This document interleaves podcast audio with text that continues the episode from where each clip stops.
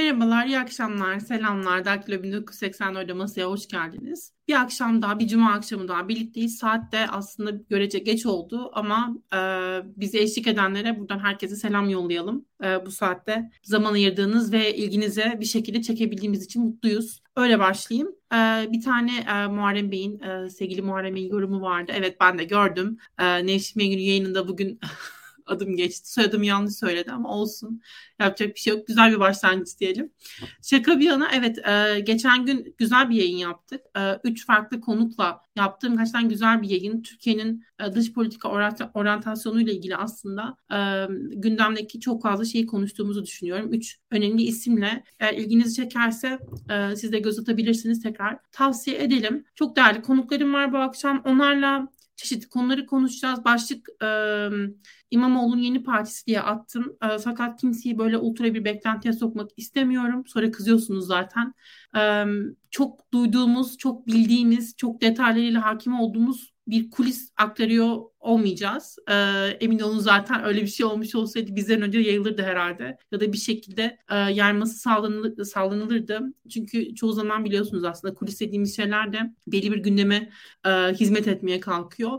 O yüzden e, öyle bir beklentiye sokmayalım kimseyi fakat e, ortada bir temsil sorunu var. E, muhalefetin e, temsil kabiliyetinin e, ne kadar sınırlı olduğunu her geçen gün gözlemliyoruz. Özellikle seçimlerden sonra e, olay gerçekten çığırından çıktı bir nevi. O yüzden e, bu konuda aslında yani İmamoğlu e, değişimi dillendirdiği için kendi e, ifadesiyle söyleyelim. Önemli bir siyasi aktör muhalefet için ve muhalif e, seçmen için elbette adressiz kalan aslında. Muhalif seçmen için önemli bir adres en azından ben böyle düşünüyorum. Ve e, gündemde de aslında e, yer takip yani bir şekilde yer işgal etmesi ve insanların aslında bir e, başlık attığımızda bile İmamoğlu bu başlıkların izlenmeleri her zaman çok daha fazla oluyor. Mesela öyle bir şey söyleyeyim bizim yayınlarımızda en azından. Böyle bir takip böyle bir ilgi var. İnsanlar bir beklenti içindeler. Hani bir başka e, isim e, çok daha farklı bir söylemle çıksa belki onun içinde öyle bir beklenti olurdu. Ama öyle bir isim gözlemlemiyoruz. Sonra doğru bunu konuşacağız ama öncesinde e, şu yapılamayan seçim muhasebesi buna biraz e, girmek istiyorum. E, geçtiğimiz gün Akşener'le Kılıçdaroğlu buluştu. E, gülen yüzler vardı. İlk kez sanırım seçim sonrasında en azından böyle bir fotoğraf verildi. Bilmiyorum belki görüşmüşlerdir yani mutlaka görüşmüşlerdir ama bu fotoğraf ilk kez verildi ve aslında Levent e, Gültekin meselesiyle ilgili o kadar çok şey konuştuk ki son birkaç gündür. E, bunu da yine bu paketin içine dahil ediyorum ve yine bir seçim sonrası e, muhasebesi meselesiyle başlamak istiyorum. İlkimle başlamak istiyorum aslında. Söyleyecek çok şeyi olduğunu söyledi bana. Ben de heyecanla bekliyorum ilkimin notlarını. Sen bu özellikle son birkaç gününü de göz önünde bulundurunca hangi notları aldın? İlkim neler söylersin? Yani şimdi ciddi bir görüşme trafiği var bu doğru. Ee, yani en başından alacak olursak aslında konuyu e, bu muhasebe meselesinde partilerin kendi içinde ciddi bir muhasebe yaptığını söylemek mümkün ama CHP dışında böyle olduğunu düşünüyorum ben. Ee, yani şöyle şimdi zaten en başında daha e, yani seçimin ardından İyi Parti'de gerçekleştirilen kurultayda Meral Akşener çıktı ve çok açık bir şekilde önce kendisiyle kendi partisiyle yüzleşti. Ardından da dedi ki biz bunun hesabını soracağız ne olduğunu göreceğiz. E, zaten hani Deva'ya, geleceğe, Demokrat Parti'ye baktığımızda çok da muhasebesini yapılacak bir tarafı olduğunu düşünmüyorum. Çünkü çok büyük kazanç elde ettiklerini düşünüyorum bu seçimde, 2023 seçiminde. Yani yapacakları değerlendirmelerinde olumlu taraflardan olacağını düşünüyorum. Bunun dışında HDP olsun, Yeşil Sol olsun, tip olsun kendi aralarında e, belki bu seçime ayrı girmek yerine birlikte girselerdi ne gibi bir artısı olacaktı? Bunu değerlendirmişlerdir. Bunun üzerine düşünmüşlerdir diye düşünüyorum ki tipte zaten bambaşka bir mesele var şu an Can Atalay hala hapiste. Hani bunu çözmeye çalışıyorlar aslında bir açıdan. E, ama CHP'ye döndüğümüzde ben CHP'de çok ciddi bir boşluk görüyorum. E, ve bu boşluktan kastım da Kılıçdaroğlu'ndan tutun işte hani yeni oluşan MYK'ya, MYK'dan tutun milletvekillerine kadar ciddi bir e, boş bir boşluk var ve bunu anlamlandıramıyorum. Sanki 2023 seçimleri teğet geçmiş, geçmiş partinin genel başkanı, cumhurbaşkanı adayı değilmiş. E, yani bu muhasebenin kendi içlerinde yaptıkları takdirde bile halka yansılabildiğini düşünmüyorum. Çünkü yani insanlar e, özellikle kendi seçmeni, halk tabanını e, çok net bir şekilde bir değişim çağrısında bulunuyor. Ve bu çağrı aslında İmamoğlu tarafından evet dile getirildi ama bundan öncesinde de yani halkta da bu çağrı mevcuttu.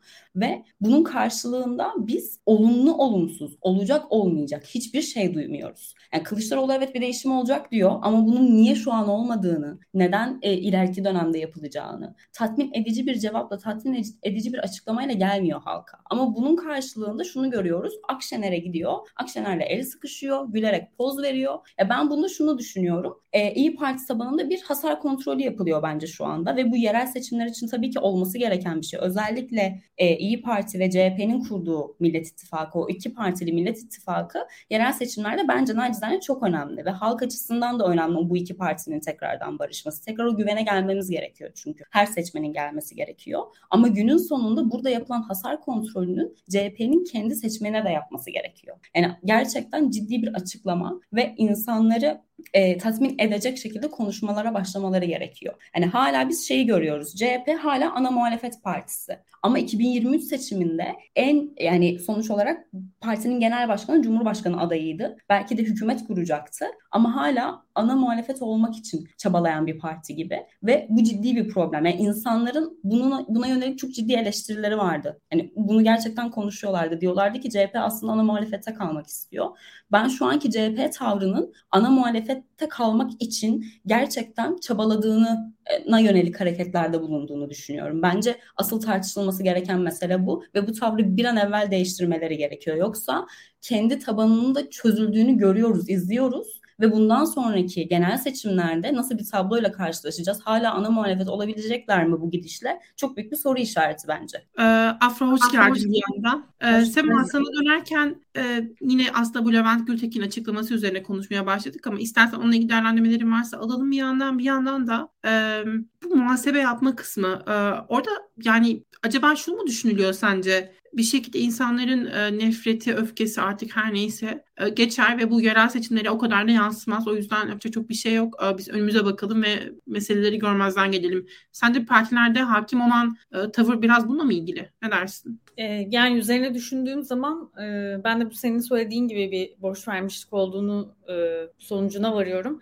Tabii biraz da şey de var yani e, kendilerine çok güvenme e, duyguları da var. Nasıl olsa e, bize mecburlar. E, biz de zaten en iyisiyiz. E, yani kendilerini biçtikleri bir e, çok böyle yüksek bir e, hürmet var ama bu hürmetin neden onlara gösterilmesi gerektiğine dair herhangi bir e, gerekçe sunabilemiyorlar yani herhangi bir ne yani kendiliğinden e, kendiliğinden menkul bir e, yüksek bir mertebe. Tam tersine hatta eksi eksi eksi durumdalar. İşte büyük bir e, seçim kaybedildi. Yani çok üzücü. Biz geçen bir arkadaşımla konuşuyorduk. En son şuna vardık yani bence seçimi kaybetmekten daha üzücü olan şey insanların yani hepimizin e, bu beklentisini, bu ümidini, bu umudunu yitirmesi. Bence bu seçimi kaybetmekten daha korkunç bir şey. E, bunu aslında Rusya'da görüyoruz. İnsanlar tamamen içe kapanmış, e, muhalefetten herhangi bir şey beklemiyorlar. İktidarın ne yaptığı artık umurlarında değil ve kendi işlerine kapanmış, mutsuz bir toplum. Türkiye buna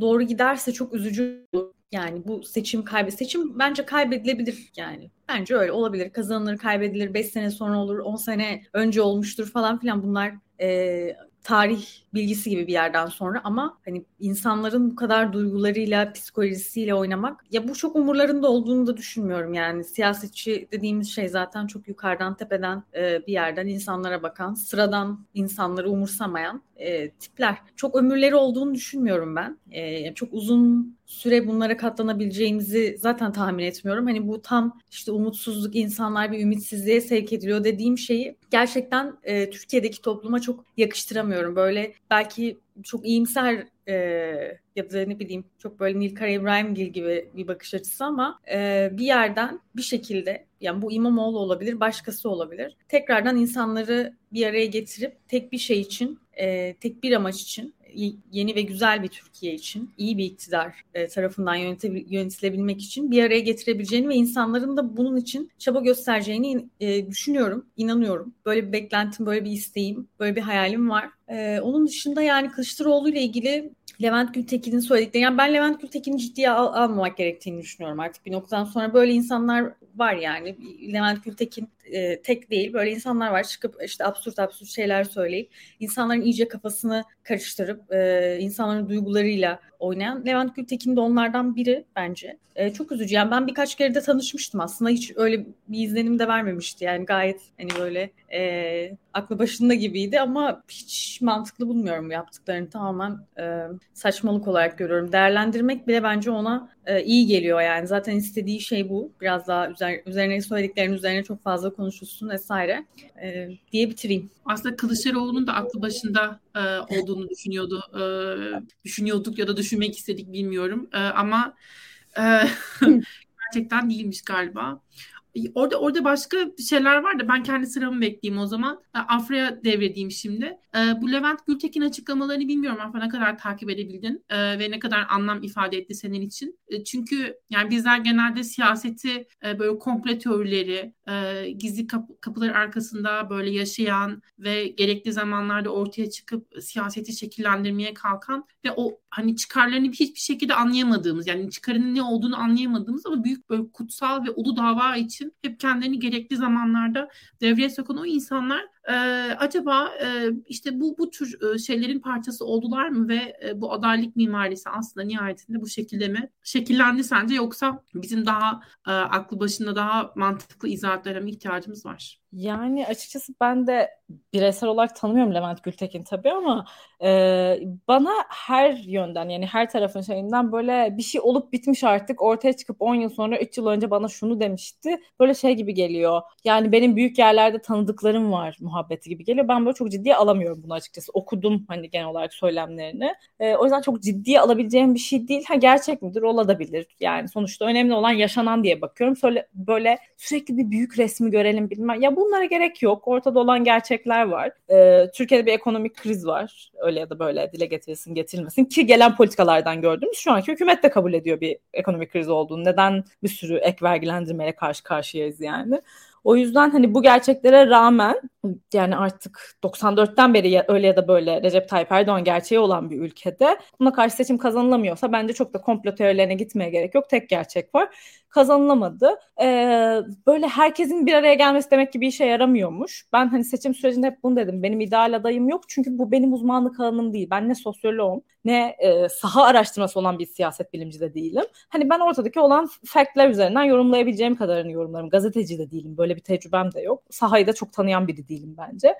E, ama ya bu saatten sonra CHP'nin ne yapacağı CHP açısından önemli tabii. Çünkü kendi içerisinde çok ciddi bir kan kaybediyor gibi geliyor bana. Ben CHP üyesi değilim. Hani büyük bir CHP seçmeni de değilim.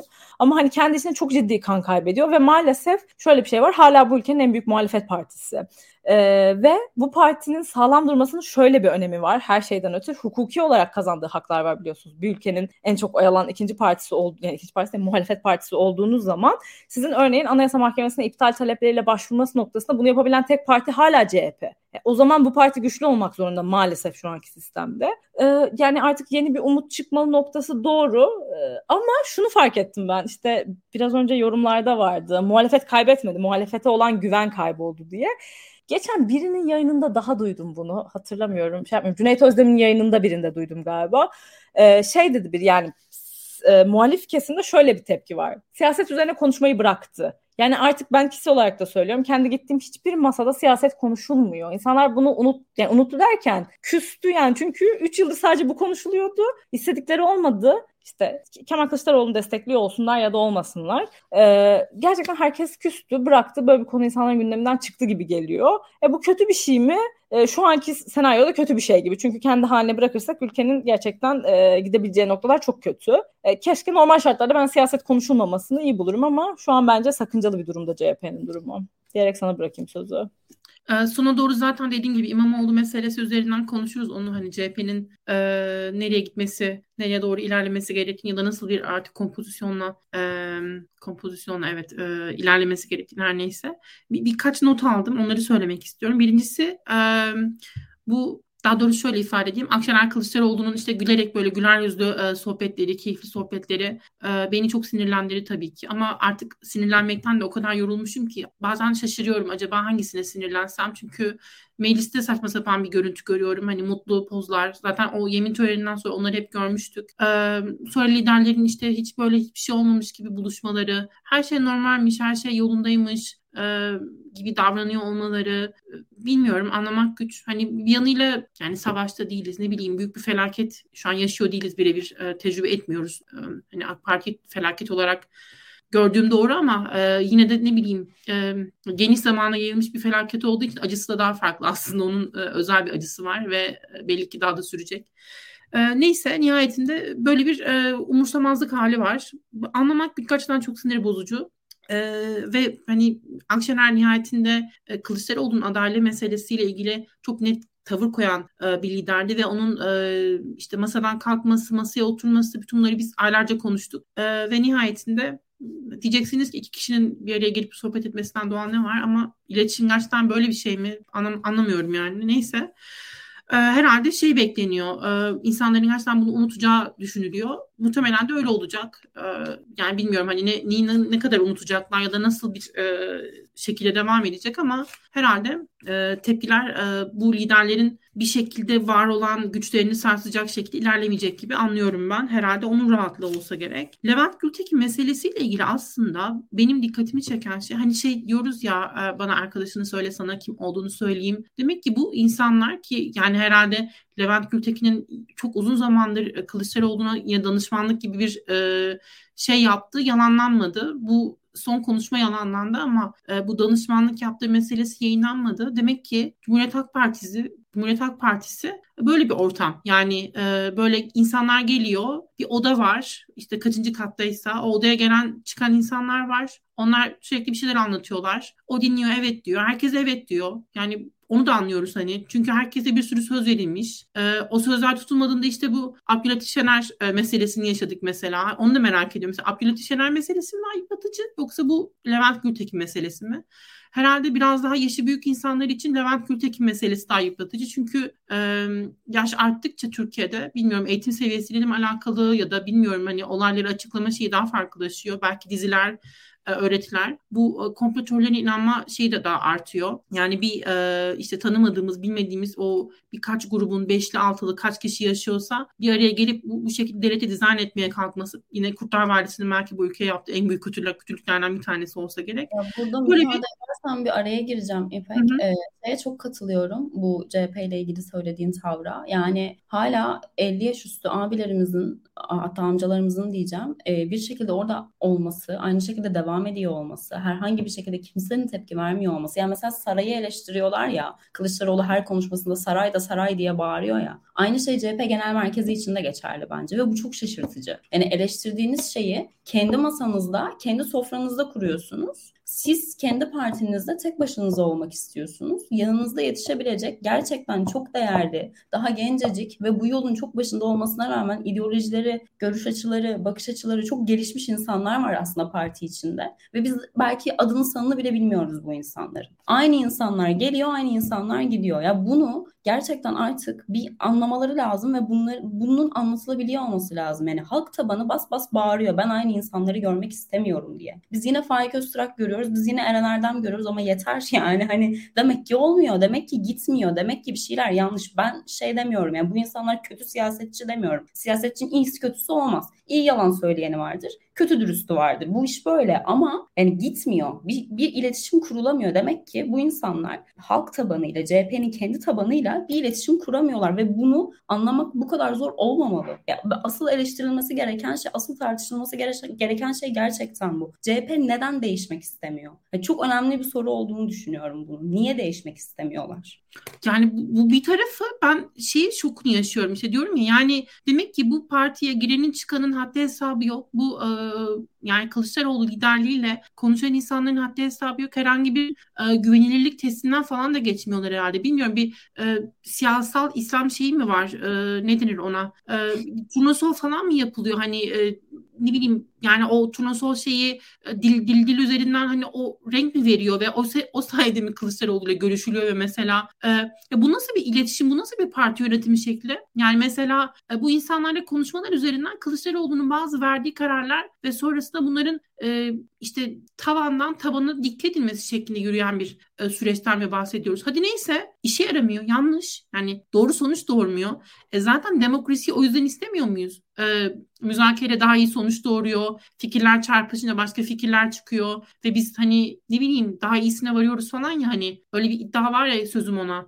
Neyse benim bu olaydaki aslında şeyim buydu. Yoksa Levent Gültekin'in garip gerçekten yani bu zamanda işte böyle söylemişsin de falan bir şeye inanması da garip. Yani bir de açıklaması olayı çok komik. E, kitap yazıyordum. Kitap yazarken fark ettim ki olan her şey e, Erdoğan lehine sonuç doğurmuş ve bunu Kılıçdaroğlu'na söylemek istemiş. Yani Kılıçdaroğlu herhalde bu olayların Erdoğan lehine sonuç doğurduğunu fark edememiş. Hiç fark etmemiş. Ve bilmiyorum garip gerçekten. Bunu bu kadar konuşmamız da üzücü. Yani bizim tabii ki bunu konuşuyor olmamız değil de bunun e, bir şekilde gündem olması. Bir de Medyaskop'ta falan değil mi? Yani e, Medyaskop'ta oldu bu konuşma ilk. Bilmiyorum acaba ben yayın izlemedim. Ama herhalde bilmiyorum tepki verilmiş midir falan. Garip yine bir sürü soru işareti koyalım buraya. Şimdi elimizdeki meselelere geçelim. Ee, ben Twitter hesabına yazdım. Can Atalay serbest bırakılmadan e, muhalefetin konuşabileceği hiçbir şeyin hükmü yoktur diye. Hala arkasındayım bunun. E, bunu açıklayacağım niye dayandırdığımı ama size sormak istiyorum. Şimdi Can Atalay meselesi var. E, karma eğitimle ilgili yapılan açıklamalar var. E, menzil cenazesiyle ilgili gördüğümüz abuk subuk görüntüler var. Tekrar tekrar bilmiyorum hani e, insanların insan olduğu için insanca davranılması gerektiğini Türkiye'de tekrar tekrar konuştuğumuz bir noktaya geliyor. Yani kadınlar da insanca muameleyi hak eder. Bilmiyorum hani e, bunların tekrar tekrar demek ki konuşulması gerekiyor. Türkiye artık öyle bir yer. Ee, Sema'ya döndüğümde Ebu Hanzala meselesini de soracağım. Hüdapar'la ilişkili yine bir şekilde ilişkilendirilen en azından.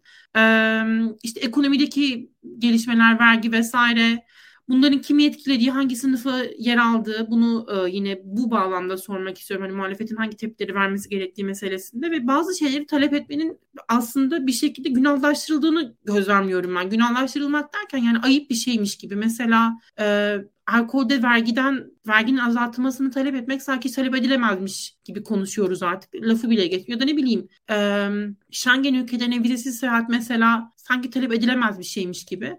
O yüzden bütün bunları e, sormak istiyorum. İlkim senle başlayalım yine. E, sen muhalefetin bu güncel e, meselelerle ilgili nasıl bir e, tavır göstermesi gerektiğini düşünüyorsun? Eğer hani bu e, bilmiyorum şu ana kadar yaptıkları hatalar ve bir şekilde güveniyor olsaydık ne söylerdin onlara beklenti içinde olup? Yani şöyle e, İpek, şimdi bunların hepsi zaten apayrı konu başlıkları. O yüzden ben aslında sana şöyle cevap vermek istiyorum. Şimdi bu seçimin ardından ben e, ciddi bir yüzleşme yaşadım. Yaşadığım yüzleşme de şuydu. Bizim devlet algımız, yönetim algımız birçok ülkeninkinden çok daha farklı. Yani biz böyle e, nizamı sürdüren, işte kaosu önleyen, e, işte ne bileyim farklı ideolojilerin çatıştığı ve bunda birinin kazandığı, farklı politikaların üzerine tartışıldığı bir e, devlet yönetiminde değiliz ve seçimlerimizi bu şekilde gerçekleştirmiyoruz. Biz bizi yöneten tırnak içinde, işte bizim adımıza karar veren, e, bize hükmeden e, lider arıyoruz ve biz bunun üzerinde sürekli olarak bir şekilde e, devir daim ediyoruz. Nereden baksanız 20 yıldır. Ve hani temelde aslında değişmesi gereken problemin bu olduğunu fark ettim. Bizim e, yönetime, devlete bakış açımızın değişmesi gerekiyor aslında şu anda. Çünkü şöyle burada biz kişi üzerinden bunu ilerletmeye başladığımız zaman bizim adımıza karar veren tek bir sistem, tek bir kişi oluyor. Ve bu kişi istediği her şeyi istediği her zaman istediği şekilde yapabiliyor. Ve bizim buna halk olarak karşı koyabilme gibi bir ihtimalimiz söz konusu olmuyor. Bizim e, kişiye değil kurumlara ihtiyacımız var. İşleyen bir sisteme ihtiyacımız var. Bunu da şu şekilde bu meselelere bağlayacağım. Eğer şu an bugün e, biz karma eğitimle ilgili bir tartışma yaşıyorsak bunun nedeni eğitim politikalarını üreten e, kurumda liyakat sahibi bir yöneticinin liyakat sahibi insanların barınmaması aslında. Biz bugün ekonomi politikalarını tartışıyorsak ekonomi politikalarını üreten kurumlarda yine liyakat sahibi bu konuyu bilen bağımsız insanların bulunmamasından kaynaklanıyor. Biz bugün hala laiklik konuşuyorsak, biz bugün hala o din, bu din gibi ayrımlar yapıyorsak bunun nedeni devlette bu mekanizmanın işlemiyor olması. Yani içeriden öyle bir bozulma var ki biz bu bozulmayı tamir etmeden bu konuları tartışmayacak bir noktaya gelemeyeceğiz. Bugün bunları tartışıyoruz. Yarın bunlar gibi çok daha farklı ama aslında yine aynı temelden oturan meseleleri tartışmaya devam edeceğiz. Çünkü biz artık bu devleti değiştirmeliyiz. Devlet algısını değiştirmeliyiz daha doğrusu. İşleyen kurumlar kurmalı, kurmalıyız. Bu kurumların başında da liyakat sahibi, hukukun üstünlüğüne inanan, dürüst, e, hesap vermeyi bilen, e, her şeyden önce halkı düşünen, halk için çalışan insanlar yer almalı. Ve biz bu şekilde bir ülke yönetimine girmeliyiz. Buna girmediğimiz sürece bizim bu günlük tartışmalarımız daima devam edecek. Biz bunları yaşamayı sürdüreceğiz. Yani faiz zamlar olsun ya da olmasın. Biz yine bir kere enflasyon var ülkede ve biz bunu engelleyemiyoruz. Çünkü bunu engelleyecek bir ekonomi politikası üretemiyoruz. Bas bas bağırıldı bir buçuk yıl boyunca faiz düşürülmeye devam ederse bunun bu şekilde ilerleyeceğini bas bas söylediler. Ekonomistler çıktı, bu konuda çalışan insanlar çıktı ve uyardı. Ama bizim Merkez Bankamız bağımsız olmadığı için bu konuda herhangi bir şey yürütülemedi ve biz bambaşka bir po- politikayla, ekonomi politikasıyla hayatımıza devam ettik ve olan yine vize oldu. E, günün sonunda şuna geliyor. Muhalefetin değiştirmesi gereken şey bugünlük tartışmalar değil. Bugünlük tartışmalar üzerinden konuşmamalılar. Şu an yapmaları gereken şey insanların kafasında oturan bir lider çıksın, hepimizi yönetsin. Hadi bir kazanacak aday bulalım. Hadi bir kazanacak lider bulalım değil. Hani böyle iş yerlerinde şey konuşması olur ya yönetici vardır, lider vardır. Siz işte yönetici değil lider olun. Bizim ülke olarak yöneticiye ihtiyacımız var bence. Gerçekten hesabını veren, e, derleyip toparlayan, kimseye bir önderlik etmesine ihtiyaç olmayan, sadece işini yerine getirecek bir yöneticiye ihtiyacımız var. Yöneticilere ihtiyacımız var daha doğrusu. Ve bu yöneticiliği algısını yaratmak için devletin mekanizmasının ne olduğunu, hükümetin ne olduğunu, bu ikisinin ayrımının ne olduğunu muhalefetin halka anlatması gerekiyor. Önce kendi tabanında oturtması gerekiyor bunu ki biz yine lider aramayalım. Biz aslında burada düzenin ne kadar kötü gittiğini gördüğümüzde karşıda kim olursa olsun bu düzenden sorumlu kimse onu değiştirmemiz gerektiğini fark edebilelim. Sonrasında muhalefet kendi tabanını değiştirdikten sonra şu anki hükümet tabanını değiştirmeli ki biz bundan sonraki Türkiye'de yaşayacağımız Türkiye'de gerçekten demokrasiyi yaşayabilelim. Aksi halde biri gider biri gelir ama bu demokrasi asla bu ülkenin topraklarına maalesef ki gelemez. Bu şekilde devam ettiği sürece diye düşünüyorum. Sözü size bırakayım.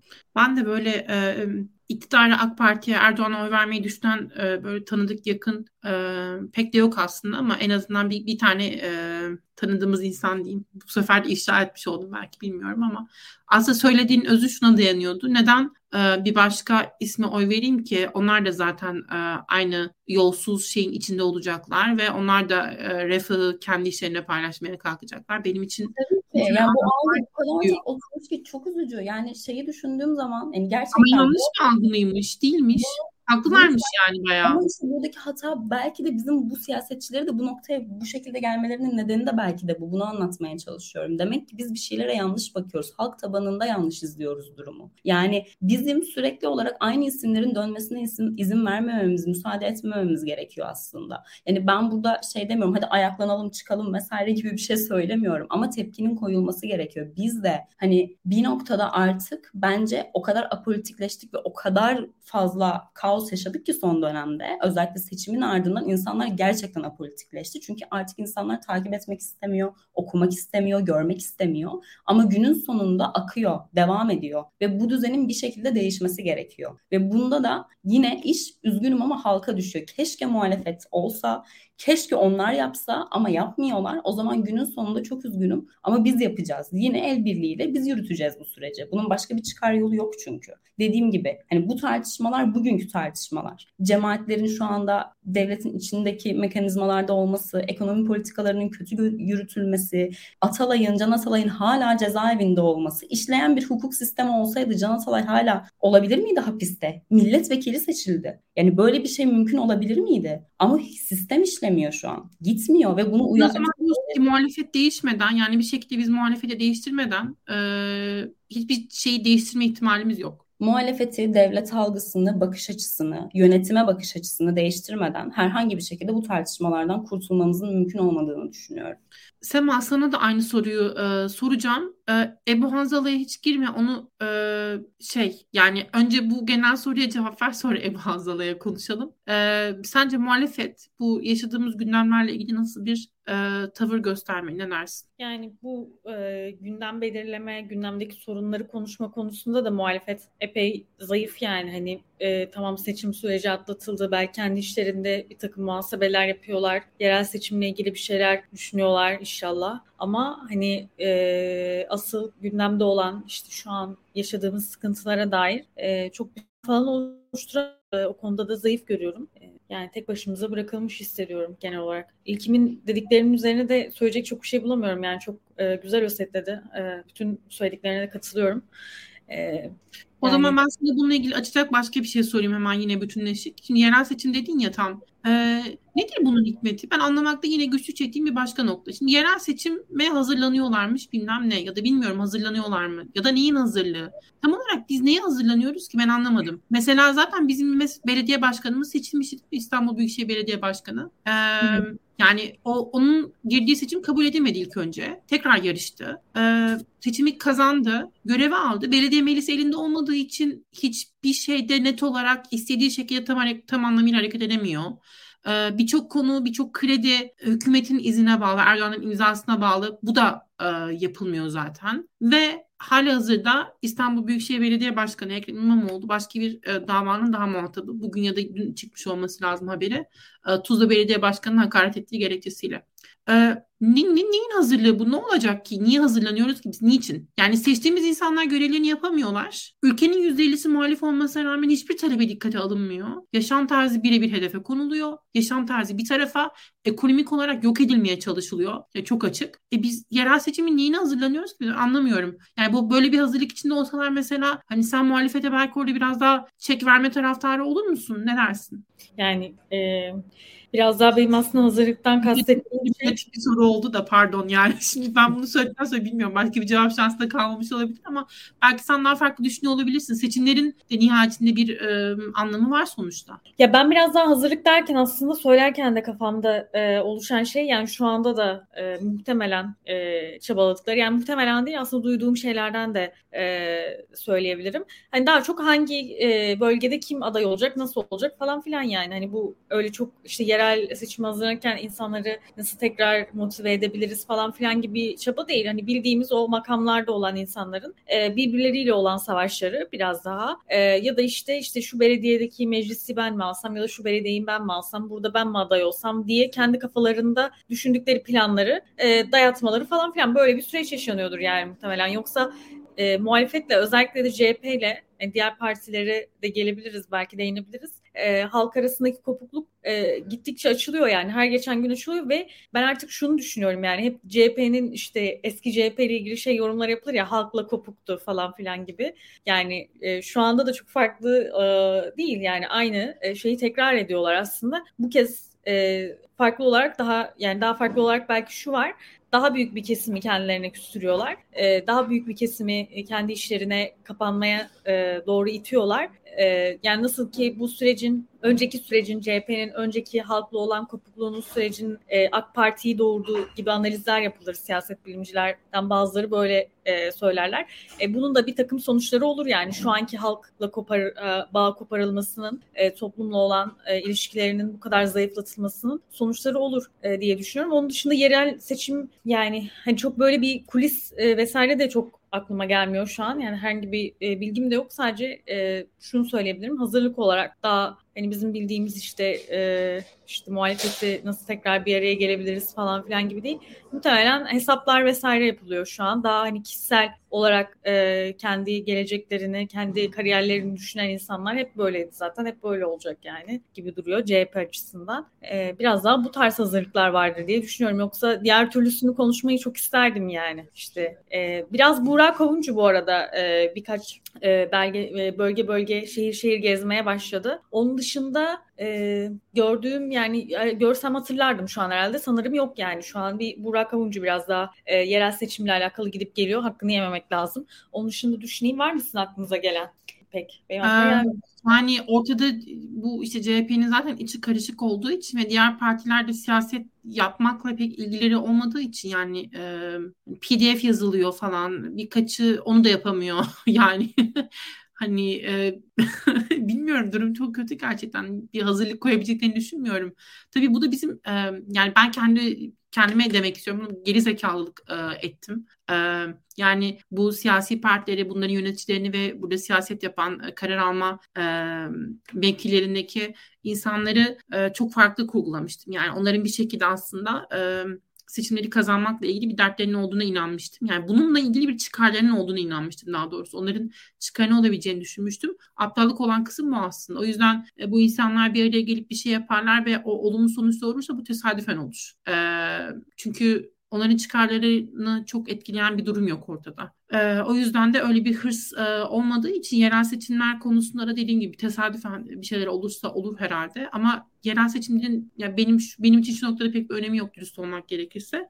Sana söyleyeceğim bir şey yoksa Ebu Hanzala'yı sorabilirim ya da sonra. Yani, belki şunu söylemek gerekir. Şimdi e, haksızlık yapıyor gibi olmasın. Hani bu daha CHP yöneticileri ya da işte yöneticilerin bir alt tabakasında olan insanlar için bunları söylüyorum ama daha işte yerel bölgelerde çalışan CHP üyeleri, gençler özellikle hevesli bir şekilde çalışan e, ya da her hala bir şeyler umut eden, hala insanları ikna etmeye çalışan insanlar da var. Daha örgüt e, olarak çalışan. E, yani zaten CHP'nin sorunu da bu. O altta e, yani onların tabiriyle söylüyorum. Altta daha insanlarla diyalog halinde olan işte ilçe e, part, partinin ilçe e, yerlerinde il e, bazında il başkanlıklarında çalışan gençler arasında çok parlak, çok zeki insanlar var. Ben tanıştığım kadarıyla yani hem İstanbul özelinde söylüyorum hem de Türkiye genelinde çok parlak, çok zeki e, kadınlar, erkekler var ama işte CHP öyle bir parti... Ama değiller ki. Öyleler mi? Nasıl? Yani karar alma süreçlerine değiller ki bu insanlar. Ama onu Tamamen edilmiş durumda evet. oldukları için. Yok onlara lafım yok zaten. Onlar yani insanlar zaman ayırıyor, para harcıyor. Ne bileyim hani e, bir şekilde kendi herkes kendi kapasitesi doğrultusunda ortaya bir şey koymaya çalışıyor.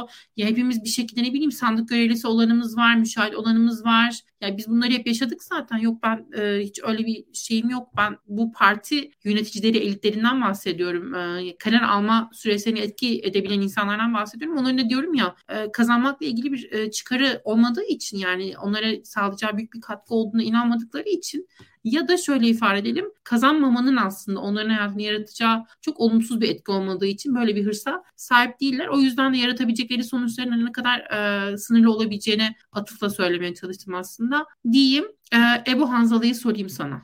Şimdi Ebu Hanzala e, meselesi işte geçen hafta e, değil ondan önceki hafta e, bir haber yapmıştım. İşte Ebu Hanzala e, cemaatin içerisindeki e, kaynaklarımla e, yaptığım görüşmelerden bu en sonuncu davada Mayıs ayında yapılmıştı dava. E, üç tane dosyasının, üç tane farklı dosyası var Bakırköy'de, Sakarya'da, e, Bakırköy'de iki tane. Bu dosyaların birleştirildiğini söylediler bana. E, bunların birleştirilmesinin aslında işte yakın zamanda tahliye e, yakın zamanda tahliye edilebileceğine e, işaret ettiğini anlatmışlardı. E, şimdi şöyle e, yani bu haberi yaptık ama tabii bu biraz daha hani kulis haber gibi e, bir şeydi. Yani daha hani e, iddia gibi diyeyim. E, bundan işte kısa bir süre sonra da Hanzala e, birden ki Eylül'de yapılacaktı da, duruşması. Yani zaten Mayıs'ta yapılmıştı duruşma. İki hafta sonra tekrar duruşma yaptılar. E, Eylül'de yapılacak duruşmayı öne çektiler. Onun nedenini hala tam olarak öğrenemedim. Yani birkaç bir şey söyleniyor ama çok kafama yatmadığı için e, paylaşmadım onları. E, duruşma öne alınıyor ve Hanzala e, tek celsede tahliye ediliyor. Şimdi bunun e, yine cemaatin içerisindeki kaynaklarımdan öğrendiğim bilgilere göre Hüdapar'ın e, çok uzun süredir Yargıtay'a Ebu Anzala'nın e, dışarı çıkarılması için e, baskı yaptığını, e, yap, yaptıklarını, önlerine bir takım dosyalar koyduklarını e, söyledi. Şimdi bunun şu a, a, anlamda bir çelişki e, barındırıyor. Çünkü e, Ebu Anzala cemaati aslında Ebu Anzala ve cemaati Hüdapar'ı tekfir eden bir e, noktadalar. Tekfir ediyorlar. Yani Müslüman olarak görmüyorlar. Herhangi bir ilişkileri, bağlantıları yok. E, ama e, şu ayrıntı var. Ebu Anzala'nın babası da tıpkı e, Ebu Anzala gibi e, bir dönemin çok ünlü e, şeyhlerinden, e, müritlerinden, önderlerinden biriydi ve Hizbullah'ın yöneticilerinden biriydi. Şura üyesiydi. Tıpkı Ebu Anzala gibi çok fazla içeri girdi, dışarı çıktı vesaire.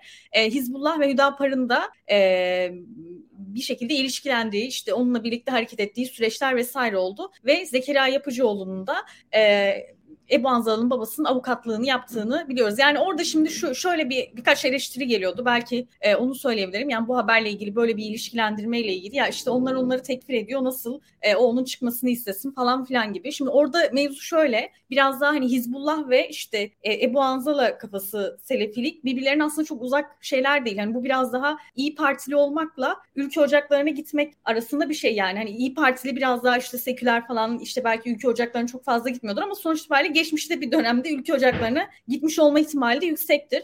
Yani e, Ebu Anzala'nın cemaatine mensup olan birinin ya da onun inancıyla hareket eden birinin Hizbullah'la arasında o kadar uçurumlar kadar bir ya da Hüdapar'la zamanda oy vermiş bile olabilir. O kadar bir e, açıklık yok e, diye özetleyeyim. Yani bilmiyorum hani bu e, süreç gerçekten çok ilginç. E, çünkü Ebu Anzala'nın salınması aslında başlı başına çok ilginç. E, bu salınma yani tahliye edilme süreci de işte özellikle IŞİD'le ilgili, El-Kaide ile ilgili e, söyledikleri e, birçok şeyi kaldırdılar yayından. E, yayından kaldırdılar. E, yani internetteki olan baskılarını vesaire işte söyledikleri söylemlerin hepsini yok ettiler. E, sonrasında tahliye süreci başladı. Bunu da e, bununla ilişkilendiriyorum diyebilirim. E, Afganistan e, gündemi gibi bir şey herhalde. Yani e, o onu Müslüman görüyor mu görmüyor mu? E, eğer o öbürü diğerini e, reddederse nasıl destek olur vesaire.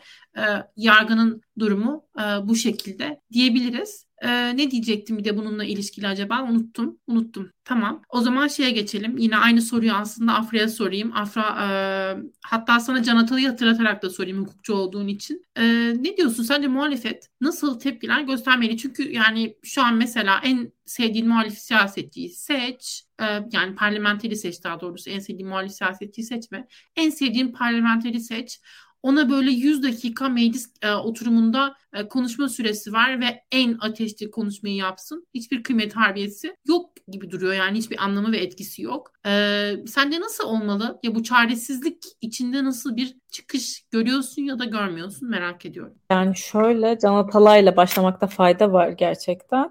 Ee, şimdi Can Atalay'ın tutukluluğunu böyle çok basit bir tutukluluk ya da işte biri içeride bilmem ne falan böyle görülecek bir şey değil. İnsanlar ona oy verdi. Özellikle deprem bölgesi gibi problemlerin çok yoğun olduğu ve aslında kendilerini mecliste sesini duyurabilecekleri kısıtlı imkana sahip insanların oyuyla seçilmiş bir vekilden bahsediyoruz.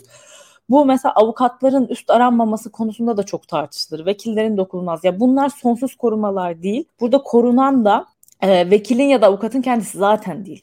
Burada korunan işte orada mü, avukat durumunda müvekkil, burada Can Atalay gibi durumda da bizim verdiğimiz oy hakkı aslında. Çünkü bu kişi hakkında devam eden dosyalar yani şöyle bir şey Gezi davasında hani bilenler olmayabilir çünkü artık herkesin her şey karıştı yani ben bazen düşünüyorum kim FETÖ'den içeride kim Gezi'den içeride kim neyden böyle hepsinin birbirine sokulduğu bir dünya olduğu için Türkiye'de e, Can Atalay Gezi'den ötürü e, hapiste diyeyim. E, ve Yargıtay kararı yok ortada. Yani bu kesinleşmiş bir karar değil. Bu önemli olarak altını çizmekte fayda var ve Adalet Bakanı, yeni Adalet Bakanı kendisinin İstanbul 2. Barosu'nun e, kurucuları arasında yer aldığını da hatırlamakta fayda var. Çünkü bunların hepsi birbiriyle ilişkili. Biz İstanbul 2. Barosu kurulurken hayır dediğimiz şey tam olarak buydu taraf gösteren bir şey yapıyorsunuz dediğimizde tam olarak dediğimiz şey buydu. Kendisi e, dokunulmazlığın istisnaları vardır bu arada. Bunlardan biri de Anayasa 14'tür. Anayasa 14 çok geniş bir şeydir. Bu arada hani hiç hukuki bir şey söylemeyeceğim. Anayasa 14 şunu der size. Siz eğer e, özgürlüklerinizi devleti yıkmak için ya da başkalarının haklarını ortadan kaldırmak için kullanıyorsanız o zaman siz özgürlük skalasına alınmazsınız der basitçe söylemek gerekirse.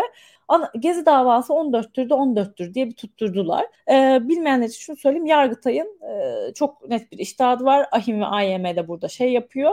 Ya çok geniş bir madde olduğu için kimseye sen 14'sün diyemiyorsun aslında. O yüzden Can Atay'ın tutukluluğu depremzede e, seçmenin iradesinin tutuklu tutulmasıdır. Başka hiçbir anlamı yok ve daha önemlisi iki tane yüksek yargıdan bahsediyoruz Türkiye'de. Hani bu dava için konuşuyorum işte. Başka yüksek yargı noktalarımız da var tabii ama bir tarafta Yargıtay var. Bugün hayır dedi. Çıkamaz dedi. E, diğer tarafta ise Anayasa Mahkemesi var. Anayasa Mahkemesi bugüne kadar Balbay'dan ve bu arada görüş değiştirmiştir arada. Yani yorumlamasında değişiklikler olmuştur ama Balbay kararı vardır. Gergerlioğlu kararı var. E, yakın tarihte yine tutuklu vekil e, Gergerlioğlu değil. Yine Berber, e, Kadri Berber kararı var. Bunların hepsinde bunun olamayacağını söyledi açıkça. Yargıtay nasıl bir ek gerekçe çıkarıyor da acaba Anayasa Mahkemesi'nin istikrarlı bir içtihadı ortadayken buna karşı bir şey söyleyebiliyor? Bunu merak ediyorum. Hiçbir gerekçe göremedim ben okuduğum metinde. E, iki büyük yargının çatışmasını görüyoruz şu an Türkiye'de. Anayasa Mahkemesi Başkanı'nın muhtemelen son dönemi zaten. E, bundan sonra ne olacak? Yapı hala paketlenemedi bu arada Anayasa Mahkemesi Türkiye'de yeterince. E, yeterince iktidar yanlısı değil. E, üyelerin atanma sayısı bakımından bahsediyorum bunu. E, burada yani ve işin üzücü tarafını söylemek gerekirse karşı oy yazan yok Yargıtay kararında. Hiç kimse de bu kadar hukukun yani Yargıtay dediğiniz yere gelmek bugün ben hukukçuyum yarın Yargıtay üyesi olamıyorum. Gerçekten bir yoldan geçiyorsunuz. Kimsenin hakkını yemiyorum ama bugüne kadar geldikleri hiçbir hukuk nosyonu oturmadığını düşünüyorum ben bunu gördüğümde. Çünkü en azından bir kişinin gidip orada karşı oy yazabilmesi gerekirdi. Çünkü ahim içtihatları net. Merak edenlere ve hukukçu olanlara da şeyden de bahsetmek isterim e, Atilla Kart kararı vardır. Bu da AHİM'in Avrupa İnsan Hakları Mahkemesi'nin kendisi kaldırılması ister dokunulmazlığını. Orada da AHİM de altını çizer. Bu kişisel bir koruma değil. Bu sonsuz bir koruma değil. Yani bu sadece sizin vekil olduğunuz süre boyunca sizi koruyan. Vekilliğinizin bittiği gün bu sürenizin sona ermesi olur bir başka sebeple düşmesi, dokunulmazlığın kaldırılması. O ünvanınızın bittiği gün zaten yargı karşısındasınız. Normal bir, sıradan bir vatandaş gibi. O yüzden bunları çok ciddiye almak lazım. Muhalefetin bunun için çok ciddi bir ses çıkarması gerektiğini düşünüyorum. Ee, CHP CHP'den başlayarak tabii ki. Çünkü şöyle bir şey yani ben bunu hep seçim sürecince söyledim. Twitter'da falan yazınca da böyle şey bir kitle var ya e, Türkiye'de hukuk yok. Yani yok her şey yok diyelim ama bu oluyor başımıza bu çıkıyor işte. O zaman kendinize geldiğinizde sizin sesinizi çıkaracak bir şeyiniz kalmayacak. O yüzden e, buna da ses çıkarılması lazım. Araya kez çıldıracağım bir şey söyleyebilir miyim bununla hemen ilgili? Yani ben bu, bu konu o kadar önemli ki, Can Atalay konusu o kadar önemli ki. Ben bunu Twitter'a yazdığımda bir e, takipçim bana şey yazmış. Türkiye İşçi Partili misiniz diye yazmış. Ben yani kötü bir soru değil. Bence çok güzel bir soru. Hayır değilim. Ve hani burada şey de yapmayacağım. E, duygusal bir konuşma falan yapmayacağım. Çünkü ben Can Atalay'ı ne tanıyorum ne e, Hatay'la bir alakam var ne de e, Türkiye İşçi Partisi'ne oy verdim. Hiçbir olmadı. Hatta Türkiye İşçi Partiler genelde hem Daktilo 1980'lerden nefret ediyorlar hem benden ayrıca nefret ediyorlar e, ve nefret ediyorlar yani nihayetinde. Ve mesele e, gerçekten ama gerçekten ne Can Atalay'ın şahsıyla ilgili ne Türkiye İşçi Partisi ile ilgili. Ama ben Arfa'nın koyduğu gerekçeleri de sunmayacağım. Başka bir yerden bakmak istiyorum. Yani Afra biraz daha şeyden de bahsetti açık. E, bu hani oy vermenin kutsallığı belki orada oy hakkının korunması ve oy hakkının korunması değil temsilin aslında bir şekilde e, sağlanabiliyor olması. Bunlar çok önemli şeyler ama benim açımdan daha da önemli olan şey şu. E, ortadan kurallar kalkıyor. Ortadan e, neyin yapılıp yapılamayacağı ile ilgili bir kuralsızlık haline dönüyoruz biz. Ve bu işte tam da bu zaten iktidara inanılmaz bir güç veriyor ve hani o bahsedilen argüman yani hukuk mu kaldı ki argümanı e, evet tamam tabii ki ortada yani gerçek anlamda bir hukuk olduğunu söylemek güç. Bu e, iki sıradan vatandaşın e, kira meselesinden kaynaklı bir uyuşmazlıkta da gördüğümüz bir şey. Yani orada da bir hukuksuzluğu görüyoruz ama buradaki olay e, çok özel ele alınması gereken ve çok üzerine gidilmesi gereken bir konu. Çünkü ee, yani evet tamam e, tabii ki tüm insanlar eşit ve birileri daha eşit falan değil. Bunu da söylüyor değilim. Fakat e, burada çok açık bir e, temsil görevinin üstlenilmesi var. Yani evet e, temsil hakkının kutsallığı vesaire bu, bunlar çok önemli. Ama bunun da ötesinde bir şekilde muhalefetin tüm gücünün kırılması var. Çünkü yani bir şey çok açık herhalde değil mi? Hepimiz burada e, ne konuşursak konuşalım ve söylersek söyleyelim. E, ne bileyim hiçbirimizin arkası bir siyasi parti gücü yok. Ne bileyim işte e,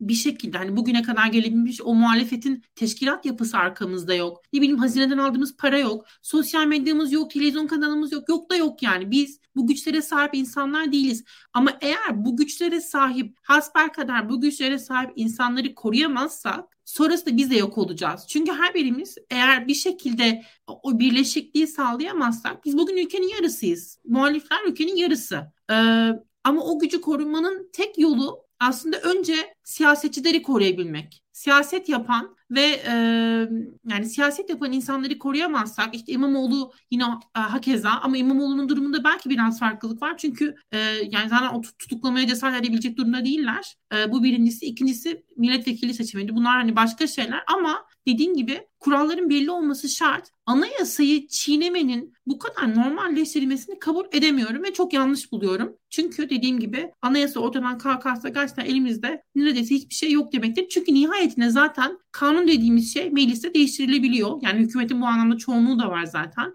Yönetmelik vesaire derseniz bunların hepsi işte Cumhurbaşkanı kararıyla vesaire bakanlıkların şeyiyle e, bir şekilde hani değiştirilebiliyor kolaylıkla. Fakat anayasa dediğimiz şey muhalefetin de e, destek vermesini gerektirecek bir e, çoğunluğu arıyor. Ancak bu şekilde anayasa değiştirilebiliyor ve Can Atalay'ın tutukluluğu aslında anayasanın tamamen ortadan kaldırılması anlamına geliyor. Bu yüzden de inanılmaz önemli ve ben e, muhalefetin aslında bütün bu konuştuğumuz meselelerden önce bu konuyu öncelemesi, bu konuyla ilgili sürekli konuşuyor olması, gerekirse bu konuyla ilgili artık bilmiyorum neler yapılabilir. E, bu konu hallolana kadar meclis çalışmalarını tamamen hani çekilmek vesaire anlamında söylemiyorum ama o mecliste yapılan konuşmaların, kullanılan oyların hiçbir kıymeti harbiyesi yok. Orada grup başkanı seçmenin, orada evcilik oynar gibi o e, şeyleri yapmanın bu tabii ki en çok da tip, e, tipli vekilleri de çok ilgilendiren bir şey. Yani bu görsel taşıyarak ya da genel kurulda gece geçirerek olmuyor. Çok daha fazlasının yapılması şart. Tabii Türkiye İşçi Partisi'nin demokrasiye bakışı daha farklı. Yani onu e, liberal bir yerden e, liberal olarak gördük. Ya liberal e, nasıl ifade edeyim bunu? Zaten bunu bir şekilde sistemcilik gibi gördükleri için aslında mevcut düzenin korunmasıyla ilişkilendirdikleri için onlar için daha farklı. Ama eğer tip devrim yapmıyorsa yapmayacak belli ki yapacak bir e, şeyi de yok. O zaman bu var olan berbat demokrasiye bir şekilde sahip çıkmak zorundayız diye düşünüyorum ben. O yüzden çok önemli olduğunu bir kez daha söylemek istiyorum. Bir öncelik sırası yapılmalı ve listenin başına da Can Atalay konulmalı her şeyden önce. Afra ben seni böldüm ama Can Atalay'ı mutlaka böyle altını çizmem lazım. Sana çok geçirince onu söyleyeyim dedim. Şimdi sen aslında bu talepler meselesiyle ilgili belki e, muhalefetin nasıl bir e, tepki vermesi gerektiği meselesiyle ilgili yorum yapabilirsin. Yani kolay değil aslında buna karar vermek. Dediğim gibi hiç de böyle uzmanlık alanım olan bir şey olmadığı için yorum da yapamıyorum artık. Ama ya benim kişisel görüşüm Türkiye'de bunu muhalefet üzerinde söylemiyorum. Türkiye'de siyasal partiler rejimi değişmeden çok büyük bir değişiklik Türkiye'den bekleyemeyiz. Ee, bu kadar bir başkanlık sistemi yani beğeniriz beğenmeyiz anayasal anlamda da başkanlık sistemi değildir bu ama e, yani yaratılan bir sistem var Türkiye'de başkanın e, halk oyuyla seçildiği. Böyle bir sistemde bu kadar disiplinli bir parti sistemi yanlış. Bu işlemez. Bunu kaldırıyor. Ya bu pür teknik bir şey yani. Bu kalkmadıkça da çok bir şey beklemenin yeri yok. Çünkü herkes bir yere bir koltuk atıp sonsuza kadar orada kalmanın peşinde. Ben şey çok merak ediyorum. Partilerde böyle bilmem ne genel hiç bunu sırf CHP'ye de sınırlamıyorum. Tüm muhalefet partileri olabilir. Ee, işte bilmem ne koordinatörlüğüne falan insanlar atanıyor. Seçimden sonra da gördük. Ee, bu koordinatörlere para ödeniyor mu acaba? Çok merak ediyorum. Ee, hani maaşlı iş gibi yapıyorlar çünkü. Hayatlarının merkezi haline geliyor. Çok çok merak ediyorum bu insanlar ne yapıyor. Birçoğunun gerçek hayatta hiçbir işi de yok yani. Bana garip geliyor. E, 20 yaşında insanlar buraya bir koltuk atıyorlar. Buradan o sonsuza kadar. Burada bahsettiğim şey olarak anlaşılmasın. İnsanlar genç yaşta bunun içine girebilir ve tabii ki yükselebilir ve isimler böyle değişir zaten. Ama bu kastettiğim şey o değil yani. Hiçbir işi gücü e, hayatta niteliği olmayan insanların ben bazı meslekleri ve görevleri yapamayacağını düşünüyorum. E, o yüzden de belli eğitim seviyelerinden, belli profesyonel deneyimlerden geçmemiş insanların olduğu bir e, muhalefetten hiçbir hayır kimse beklemesin. E, elitist bulunacağımı biliyorum. Her zaman bulunduğum için aynen de devam ediyorum buna. E, insanların hayat tecrübesi olmayan kimsenin, benim de yok böyle bir tecrübem. Benim halkla hiçbir tecrübem yok. Beni koyun teşkilat koordinatörü bir şey yapabilir miyim yani? Hayır alakam yok çünkü. Yani bu yüzden saçma sapan bir sistem var. Bu değişmeden de halk ne talep ediyor bilmiyorum. İşin kötüsü yani böyle artık insanlar bu sonra o kadar tepkili ki tepkinin de ötesinde şeye gitti yani bari işimiz görülsün. Bizde CHP belediyesi var hiçbir şey yapılmıyor. Bir de AK Parti'ye verelim demeye başlayacak da çok insan var yani. Ben böyle yedi kuşak e, göbekten e, CHP'li falan olan insanlarda da var bu. E, Erdoğan bir söylem çıkardı belediye seçimleri için. Hani takip edenler görmüştür. 94 ruhu dedi. Yani kendisinin ilk seçildiği. Yani e, bizim muhalefet hep neyden kızıyordu Erdoğan'a? Bizi kutuplaştırıyor, işte insanları dışlıyor. O 94 ruhu dediği tam aksidir onun. Yani umarım Kemal Bey ve ekibi bunun farkındadır. Erdoğan benim gözlemlediğim kadarıyla bölücü değil, birleştirici bir siyaset. Ve o 2000 yıllarında hani böyle sürekli nerede o eski günler editleri var ya Instagram'da işte Red Hot Chili Peppers konserleri, işte Sertab Erener'in revizyonları falan filan. Hani o editlerin olduğu AK Parti'ye yüzünü döner mi dönmez mi bilmiyorum ama dönüyormuş gibi yapar diyeyim en azından. Çünkü baktığınızda da söylemler seçim bitti işte ne kadar? Bir ay bir buçuk ay mı oldu şu an ikinci turdan itibaren? Bir buçukuncu aydayız. Avrupa Birliği bizim bu halk işte bizim milletimize Avrupa Birliği sözümüz var diye çıktı. Ya vallahi hani bende bile yarattı. Şu seçimden sonra bende bile yarattı etki. Şu yaparsa reis yapar yani. Bari birileri gider inşallah buradan burası rahatlar. Evet demokrasiyi getirirse de herhalde Erdoğan getirecek. Herhalde artık o getirir başka bir alternatifimiz yok. İşin şakası bir yana e, insanlara bir güven hissi veriyor öyle ya da böyle. Belli ki bütün ekonomiye yüzde beş yüz enflasyon da olsa bunu da düzeltse reis düzeltir. Zaten Amerika'da durum kötü falan. E, yazın sonucu çok önemli. Seçim e, yani ama ekonomi de belirleyici bir şey değilmiş. Ben şey diye düşün diyecektim şimdi ama hani te, e, ne kadar turist aldığımız buradan gelen döviz geliri vesaire bunlar etkiler mi diyecektim. Çünkü bunda geçtiğimiz yıllar oranla bir düşüş var. E, çünkü yani şeyde olmak istemiyorum yani bu e, şerefsiz işletmeciler falan diyen dayı olmak istemiyorum ama ya kur avantajını ortadan kaldıracak bir fiyat artışı var. Yani bir restorana gittiğinizde dolar o kadar artmadı ama hesaplar 5 katı artıyor. Hani her ay artıyor falan. Dolar o kadar artmıyor. O yüzden ben böyle işte Amerikalı, İngiliz falan arkadaşlarımla konuşuyor şey diyorlar yani Türkiye'de artık bizim için avantajı kalmadı. Barcelona'ya gidiyorum diyor. Hani aynı fiyata niye Türkiye'ye Yunanistan'a gidiyorum diyor. Haklı. O yüzden hani turizm geliri o kadar çok olacak mı bilmiyorum. Şey gördünüz mü bilmiyorum ama bu e, geçen gün e, Mısır'daki Cruz limanı tarihinin en kalabalık şeyi. Böyle hesapladım bir günde 1 milyon turist falan gelmiş sadece cruise'la. Ya Türkiye aslında bir cruise cenneti olabilirdi. Şu an o da değil gördüğüm kadarıyla. Ee, umarım yaparlar bir şekilde. Galata Port var, Çeşme var. Ee, bu İzmir limanı için işte sanırım bu Katar ziyaretinde görüşüldüğünü düşünüyoruz. Belki orada öyle bir proje görürüz para girer. Yani bu saatten sonra düşünebileceğimiz tek şey bence muhaliflerde de ya umarım bir şeyler yaparlar da ülke ekonomisi hepimiz için biraz daha iyi hale gelir. Çünkü diğer tarafta bir umut yok yani. Zamanında Bizim Muharrem İnce orada istihdam edilen insanlar asgari ücretle çalışmaya devam edecekler e, köleler gibi. E, Birleşik Arap Emirlikleri'ndeki düzen aslında. E, Türk Aynen. vatandaşları Türkiye'nin e, Pakistanları, Hindistanları olacak. E, geri kalan turistler belki eğlenecekler, güzel içkiler içecekler, kokteyller içecekler, müzikler dinleyecekler.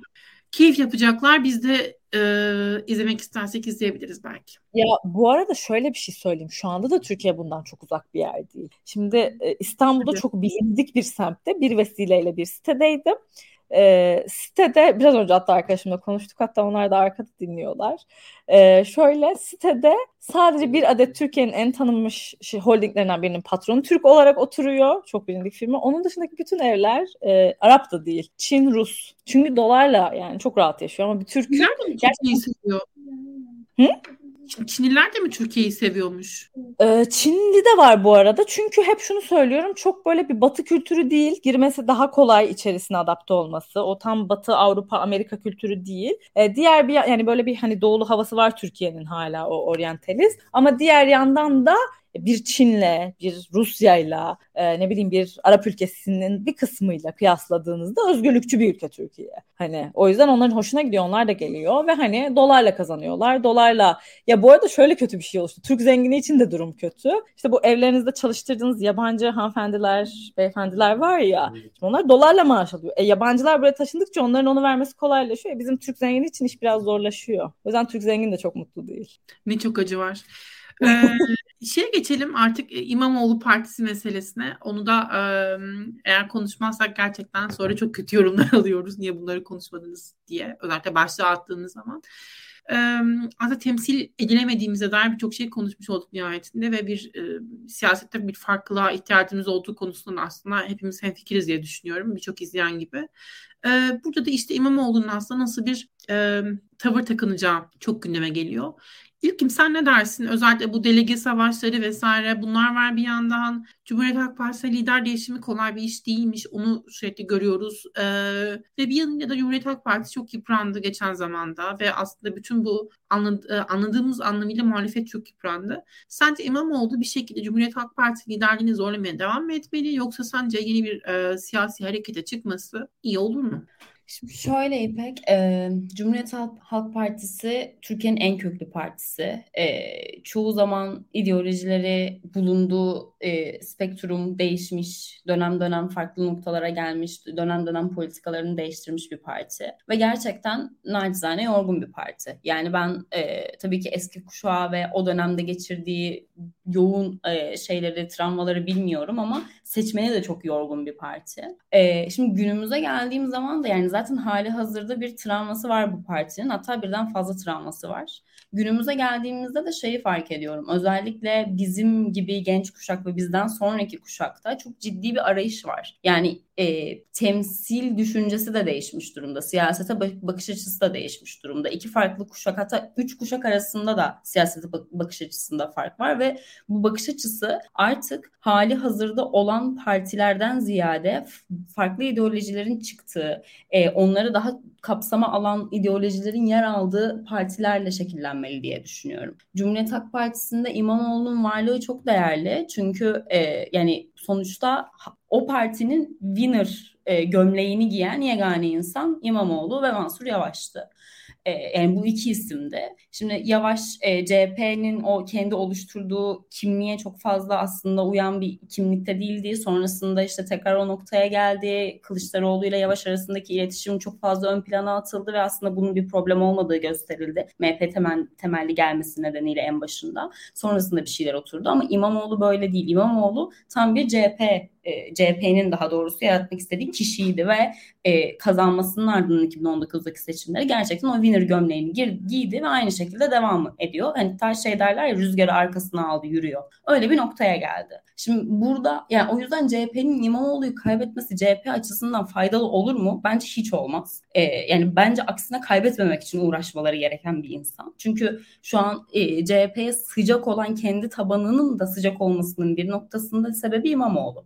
Ama öte yandan İmamoğlu'nun oturttuğu o figür sadece CHP tabanını kapsamıyor. Yani ben şeyi çok fazla duydum insanlardan. Bu AK Parti seçmeni için de geçerli, MHP seçmeni için de geçerli, HDP seçmeni için bile geçerli. İnsanlar diyor ki İmamoğlu aday olsaydı ben oy verirdim. Yani böyle ifadeler de bulunan çok fazla insan vardı gördüğüm. O yüzden şimdi dönüp baktığımda İmamoğlu için doğru olacak şeyin kendi temsilini oluşturabileceği ve bu kadar geniş geniş bir tabana yayılmış kitlesi varsa bunu kullanacağı yeni bir parti kurmasının daha anlamlı olacağını düşünüyorum. Ama buna adım atabilir mi, atamaz mı? Şu anki konjektür ona izin verir mi, vermez mi? Ee, hani o gerilimi yaşamak ister mi? Bu kaygıyı yaşamak ister mi? O çok büyük bir soru işareti. Belki yerel seçimlere kadar bekleyip yerel seçimde bir kez daha e, İstanbul'u çünkü İstanbul'u kaybetmek de bence CHP için ciddi anlamda büyük bir risk. Önce 2023 seçimleri kaybedildi ardından yerel seçimde kaybedilirse çok ciddi bir e, kayıp olur ve kendi seçmeni açısından da bence üzücü olur.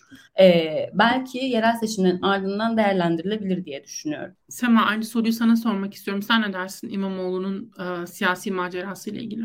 Ya ben biraz e, kendisi için zamanın daraldığını düşünüyorum. E, yani artık yani çok uzun bir süre geçti. Öyle ya da böyle seçim kaybedildikten sonra epey bir zaman geçti ve hala İmamoğlu'nun e, ne yapacağına dair e, kafalarda çok büyük soru işaretleri var. Kendisi de böyle tam net olarak e, bir şey söylemiş değil. Yani aslında bir şeyler söylüyor ama çok net değil. Bence artık net olmalı. E, yani yeni bir parti ise yeni bir parti, CHP adaylığı ise CHP Genel Başkanlığı adaylığı ise CHP Genel Başkanlığı adaylığı e, biraz daha net bir şekilde neyi istediğini söylemesi gerekiyor. Çünkü zaten e, arkasında istediği e, toplumsal destek var. Öyle ya da böyle muhalefetin bir kesimi. E, özellikle İyi Parti e, ama CHP'nin de içerisindeki yeni e, e, CHP'liler diyebiliriz yeni genç seçmen e, İmamoğlu'nu seviyorlar, destekliyorlar, e, onaylıyorlar. Bu anlamda e, şanslı. Bir de bence üçüncü bir e, şans olarak da hatırlıyor musunuz bilmiyorum ama bir sokak e, işte pazarda bir amcayla karşılaşıyordu İmamoğlu AK Partili e, amca şey diyordu sana izin vermez Kılıçdaroğlu sana sana izin verse ben sana oy verirdim falan diyordu. Hatırlıyor musunuz bilmiyorum. Bence çok önemli bir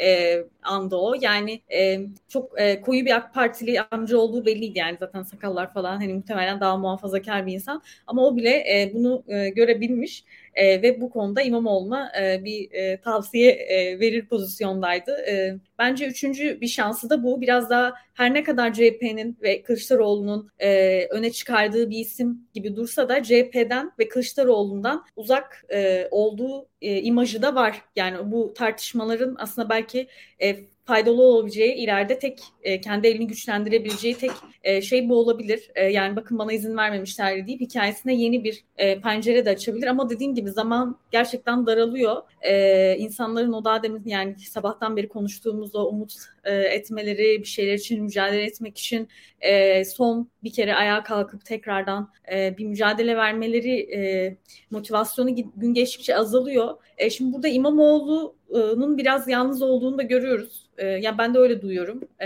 Yani arkasında bazı isimler var ama e, CHP'nin o yönetici ve daha işte değişime karşı olan taraf kadar güçlenmiş değil o kadar güçlenmeyi bekliyor. Biraz daha manevra alanında genişlemesi için ama e, ben olsam bu kadar beklemezdim. Yani ben açıkçası şunu söyleyeyim hem arkadaşlarımla konuşurken hem de kendi kendime düşünürken hep e, kendimi İmamoğlu'nun yerine koyuyorum ve ben olsam ne yapardım diye e, düşünüyorum. İlk zamanlar çok daha zor cevap veriyordum ama şu an biraz daha kafam e, net. Yani yalnız evet ama o kadar da yalnız değil. E, çünkü dediğim gibi e, çok az siyasetçi de olan e, arkasında bir halk desteği var. Şu an yani gerçekten çok büyük bir yıkım ve umutsuzluktan bahsediyoruz. Ama yine insanların e, içini biraz olsun gıdıklayan e, bir isim var. O da İmamoğlu daha heyecanlandıran, e, motive eden. Ya bu çok önemli ve çok değerli bir şey. Bilmiyorum bunun ne kadar farkında kendisi. E, etrafındakiler ne kadar farkında. Umarım e, iyi değerlendirirler bunu. Yoksa açıkçası İmamoğlu da e, bugün e, diğer siyasetçiler gibi yani hatırlıyorsanız 3 ay önce Kılıçdaroğlu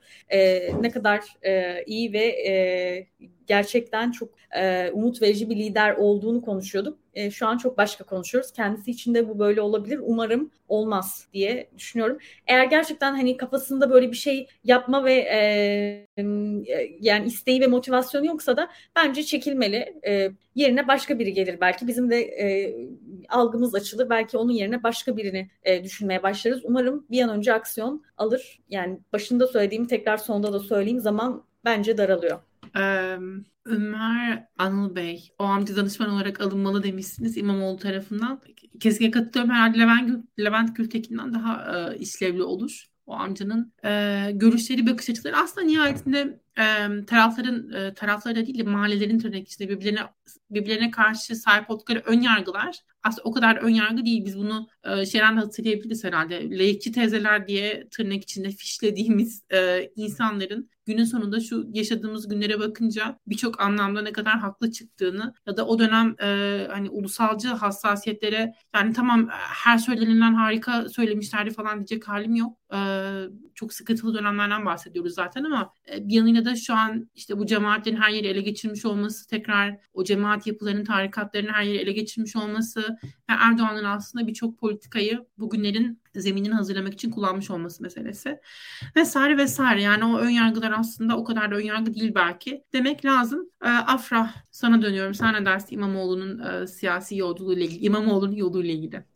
Valla zor ya. Yani bilmiyorum onun yerinde nasıl davranılırdı. Çok kolay bir şey değil yani. Çünkü Türkiye'de de Türk siyasetinde hatta daha önce Türk halkında şöyle bir şey var. Şimdi bakıyorsunuz çok destekliyorlarmış gibi. Sonra bir gün ayrıcalık ayrı olarak çıkarsa ne kadar gelir bilmiyorum. O yüzden bence çok kolay bir karar değil. Ee, yani bilmiyorum çok önerebileceğim bir şey yok kendisine. Ee, zor bir süreç. Umarım İstanbul Başkanlığı'nı en azından korumayı başarır. Kendi adına bunu diyebilirim. Kolay gelsin diyorsun sen de. E, ben e, şeyi söyleyeceğim. İmamoğlu gerçekten çok önemli bir figür. E, en az yani aslında nihayetinde ben şey diye düşünmüştüm. Bu seçimlerin bitmesinin hemen sonrasında Cumhuriyet Halk Partisi liderlerinin bu şekilde e, bilmiyorum artık bunu nasıl ifade etmek lazım. Ele işgal altında ol, olabileceğini düşünmemiştim bu kadar. Hani bir noktada bırakır diye düşünmüştüm dürüst olmak gerekirse ve bu geçişin çok daha yumuşak olabileceğini düşünüyordum. Ama öyle olmuyor, olmuyormuş. Ee, orada bir direniş var yani. Orada bir e, cephane artık hazırlanmış bilmiyorum. Bir şekilde direniş var. Ve sonrasında da şey diye düşünmüştüm. Okuduğum yorumlar beni şeye ikna etmişti. Hani teşkilatsız siyaset yapmanın çok zor olduğuna ve e, İmamoğlu'nun çok hızlı kararlar vermesinin olumlu sonuçlanmayacağına ilişkin e, teorilere ikna olmuştum. Fakat e, artık aynı fikirde değilim. Yani e, ama hala tam e, şöyle bazen çok fazla plan yapmak çok iyi bir fikir olmayabiliyor geleceğe dair. Çünkü geleceği öngörmek güç. Mesela Şubat'ta depremin olabileceğini öngörmemiz de mümkün değildi. Ee, ve o da aslında birçok şeyin gidişatını ne kadar fazla değiştirdi. Türkiye bu tür felaketlerin e, yaşandığı bir yer. E, elbette felaketler yaşanır ve siyaset kökünden değişir gibi bir iddiam yok. Ama öngörmenin güç olduğunu düşünüyorum ve o yüzden her şeyi planlamaya planlamaya kalkmak çok zor ve bu şekilde devam ederse özellikle İmamoğlu'nun e, hukuki süreçlerle yıldırılmaya kalkılması, e, tutuklanması gibi bir ihtimalin olması meselesi de hani gündemde olunca ve e, hala hesap vermenin bu kadar gecikmiş olmasıyla ilgili meseleyi de düşününce ben artık çıkışların çok daha cesur, e,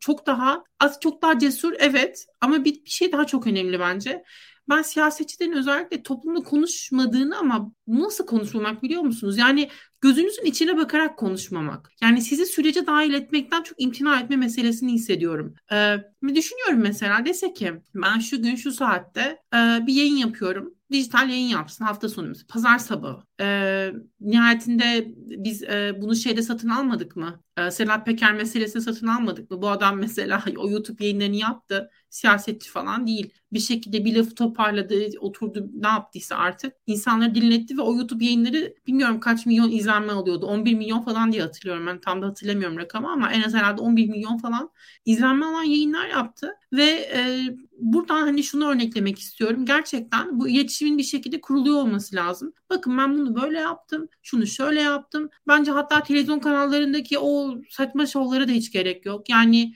ben 10 dakikalık böyle düzgün, oturaklı e, ve doğrudan gözlere bakan e, bir iletişimin verimli olacağını düşünüyorum. Sonra bırak yani İmamoğlu'na söylüyorum bırak e, seni destekleyen insanlar aslında seninle birlikte karar vermeye kalksınlar. Çünkü insanları ne kadar sürecin içine dahil edersen sonrasında onların sana destek olma oranı da o kadar artacak. Ama eğer bunu yapmazsan e, sonrasında yaptığın her adım bir şekilde yine eleştirilmeye devam edilecek. Çünkü insanlar da senin görebildiğin detay, detayların hepsini göremeyebilir. Yani sen işte mesela Kılıçdaroğlu'yla kötü bir şey yaşamışsındır, partisini terk etmiştir vesaire. Medyanın anlatışı bunları ne kadar yani mesela ne kadar yansıyor bunlar, ne kadar e, senin perspektifinden görme e, şansına sahip, senin e, sana destek olan, seni takip eden insanlar burada kocaman bir soru işareti koymak lazım. O yüzden ben e, verecek kararı da aslında toplumla vermeye kalkmasını e, tercih ederim ve bu iletişimi bu şekilde e, sürdürmeye kalkmasını en azından sürdürmeye kalkması değil böyle sürdürmesini tercih ederim.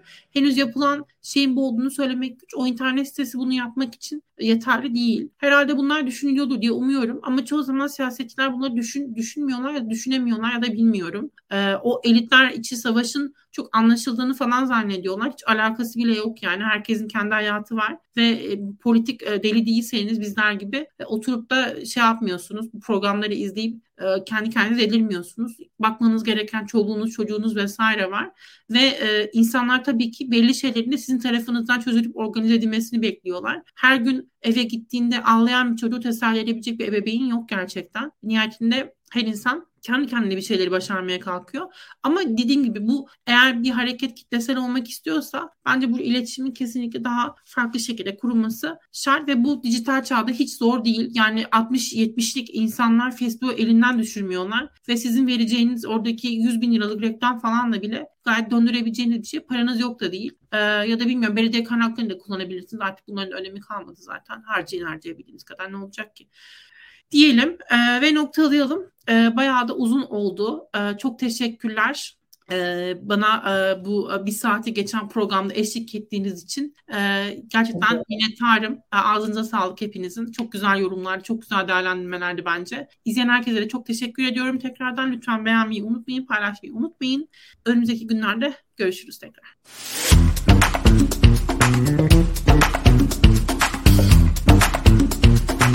Thank you.